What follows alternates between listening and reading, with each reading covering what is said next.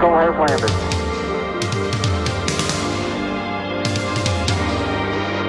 Schöner, größer. Willkommen zurück in der Zukunft und willkommen zu den VER Innovation Shortcasts, einem exklusiven Format des Travelholics Podcast, produziert auf den Online-Innovationstagen 2022 in Berlin und aufgenommen im Tesla oder im DeLorean. Mein Name ist Roman Borch und jetzt geht's los.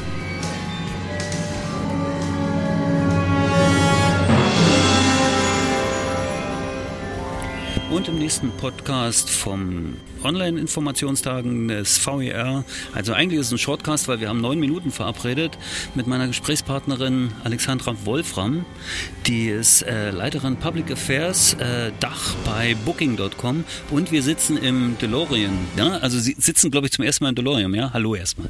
Hallo, ja, freut mich sehr. Vielen Dank für die Einladung und auch äh, für diese tolle Location. Äh, ich sitze in der Tat zum ersten Mal im DeLorean und bin ganz beeindruckt. Das ging den meisten tatsächlich so und das ist ja auch eine Legende. Ich habe gelernt, es gibt noch drei DeLoreans in Deutschland. Ähm, die werden jetzt fast nur noch vermietet für besondere Anlässe. Wir haben also einen guten Grund, uns hier zu unterhalten. Unser Thema ist KI. Wir haben ja heute ein Schwerpunktthema KI auf den Online-Innovationstagen. Booking.com, das habe ich jetzt gerade gelernt und da war ich tatsächlich überrascht, äh, hat 400 Leute sitzen, die sich mit dem Thema beschäftigen, allein in Amsterdam. Ja, vielleicht mögen Sie ein bisschen was davon erzählen. Ja, hauptsächlich in Amsterdam. Das ist nämlich äh, unsere Hauptzentrale. Ähm, wir sind ja ein europäisches Unternehmen und da sitzen eben unsere Software-Ingenieure, die sich äh, eben schwerpunktmäßig äh, in vielen Bereichen mit KI be äh, befassen, dort eben neue Anwendungen ähm, erdenken, äh, erproben und dann zur Anwendung bringen wenn sie eben alle Prozesse durchlaufen haben. Ähm, ich selber bin keine KI-Expertin. Ich habe mich aber vorab informiert bei unseren Projektleitern und die haben mir so ein bisschen was erklärt.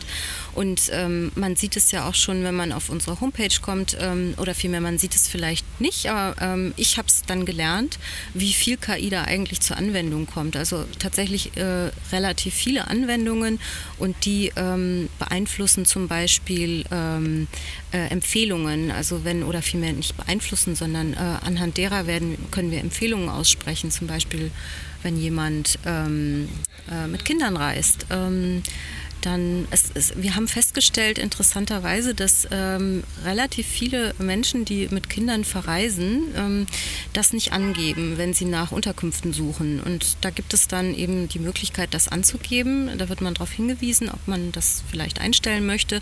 Und dann kann die KI äh, sozusagen Unterkünfte suchen, die dazu passen. Das ist eine Sache. Oder äh, nehmen wir Kundenbewertungen. Äh, das ist ja für die Kunden, unsere Kunden, die bei uns was buchen möchten über, oder über unsere Plattform was buchen möchten, äh, ein sehr wichtiges Informationstool. Also anhand der vorangegangenen Bewertungen von Gästen, die dort in der Unterkunft waren, was die denn so gut fanden. Das kann nur ziemlich umfangreich werden, denn die Gäste schreiben ähm, ziemlich lange Bewertungen häufig äh, und schreiben unterschiedlich lange Texte, dann sind es vielleicht auch sehr viele Bewertungen und unsere KI kann anhand von Schlüsselwörtern rausfiltern und anhand von Themen, was dann die, so die Schwerpunkte sind, was sind zum Beispiel ähm, ja, tolles Frühstück oder hervorragende Lage oder auch was mal nicht so gut war. Ne? Das äh, wird dann sozusagen zusammengefasst und das ist natürlich für, für die Gäste dann eine große Hilfe.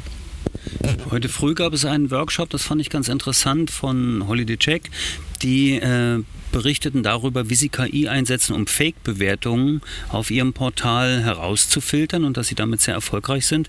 Setzt Booking.com sowas auch ein? Also meines Wissens nicht. Ähm, allerdings ähm, brauchen wir das auch nicht, weil bei uns die Bewertungen eigentlich sowieso nur zustande kommen. Sie sind an die Buchung gekoppelt. Sie können also keine Bewertung abgeben, wenn Sie nicht vor Ort waren.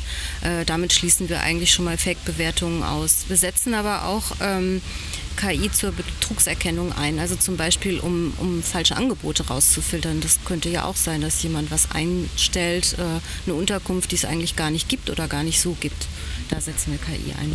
Genau, und weil Sie jetzt so schön, äh, ja, Sie haben es ja ganz bescheiden gesagt, dass Sie ja da auch mitarbeiten und so weiter. Es ist allgemein bekannt und auch mir persönlich wirklich äh, äh, immer wieder auffällig, dass äh, das, die User Experience bei der Anwendung sowohl bei der App als auch bei der Webseite von Booking Booking.com und alles, was dann nachgelagert ist in der, in der Customer Journey, extrem gut abgebildet ist. Also wirklich sehr genau und auch manchmal denke ich ja wirklich, Booking weiß schon, wann ich genervt bin und fährt dann die Frequenz ein bisschen runter.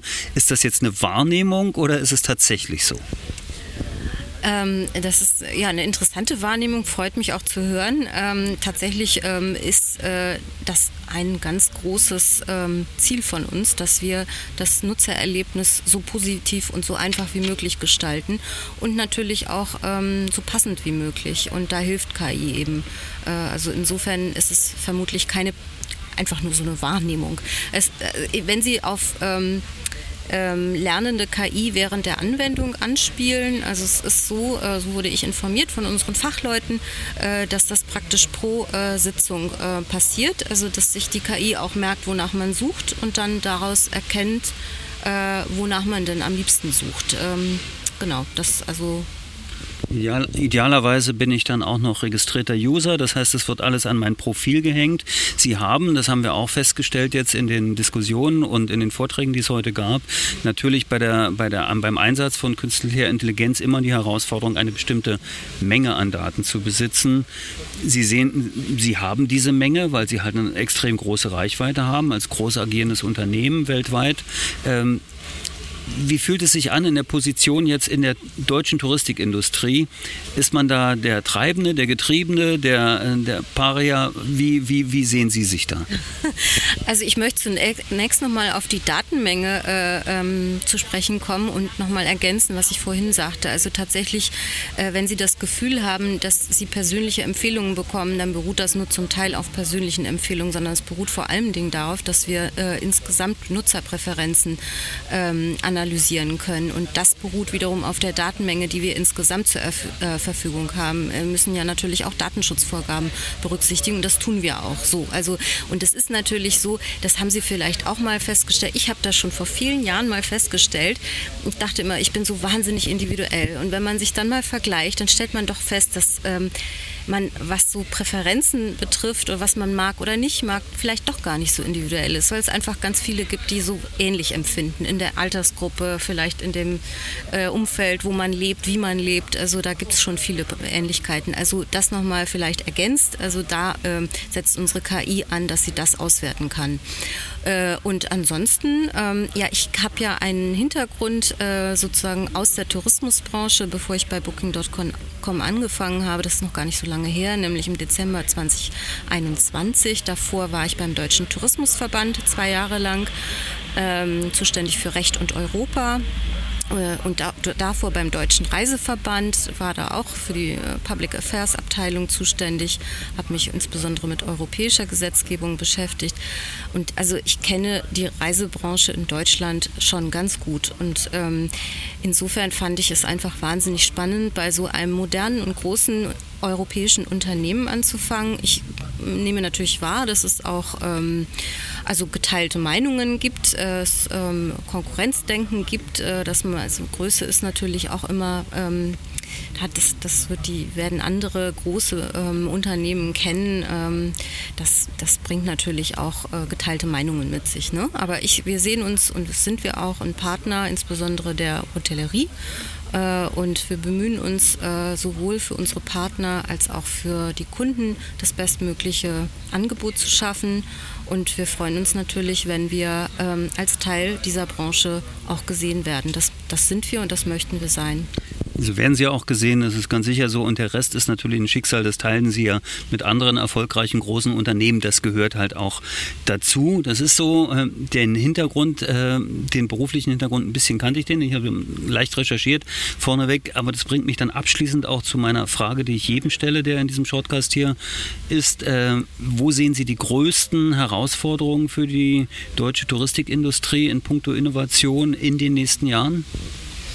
Naja, ähm, das sind zwei Themen. Also es sind eigentlich auch die Themen, die im Moment in aller Munde sind. Äh, Digitalisierung ist sicherlich da ein Faktor. Äh, und zwar Digitalisierung auf mehreren Ebenen. Also wir sind natürlich ein sehr digitales Unternehmen und denke, dass wir da auch vielleicht äh, Best Practices ähm, eben zeigen, aufzeigen können. Ähm, aber die Branche insgesamt ist ja sehr heterogen und nicht in allen Teilen schon so digitalisiert. Aber ich denke, da wird eben der Kundenwunsch einfach hingehen. Das ist eine Entwicklung, die wird man nicht aufhalten ähm, und die wird auch nicht getrieben irgendwie, sondern das, sind, das ist eine Entwicklung, die geht in allen Lebensbereichen voran.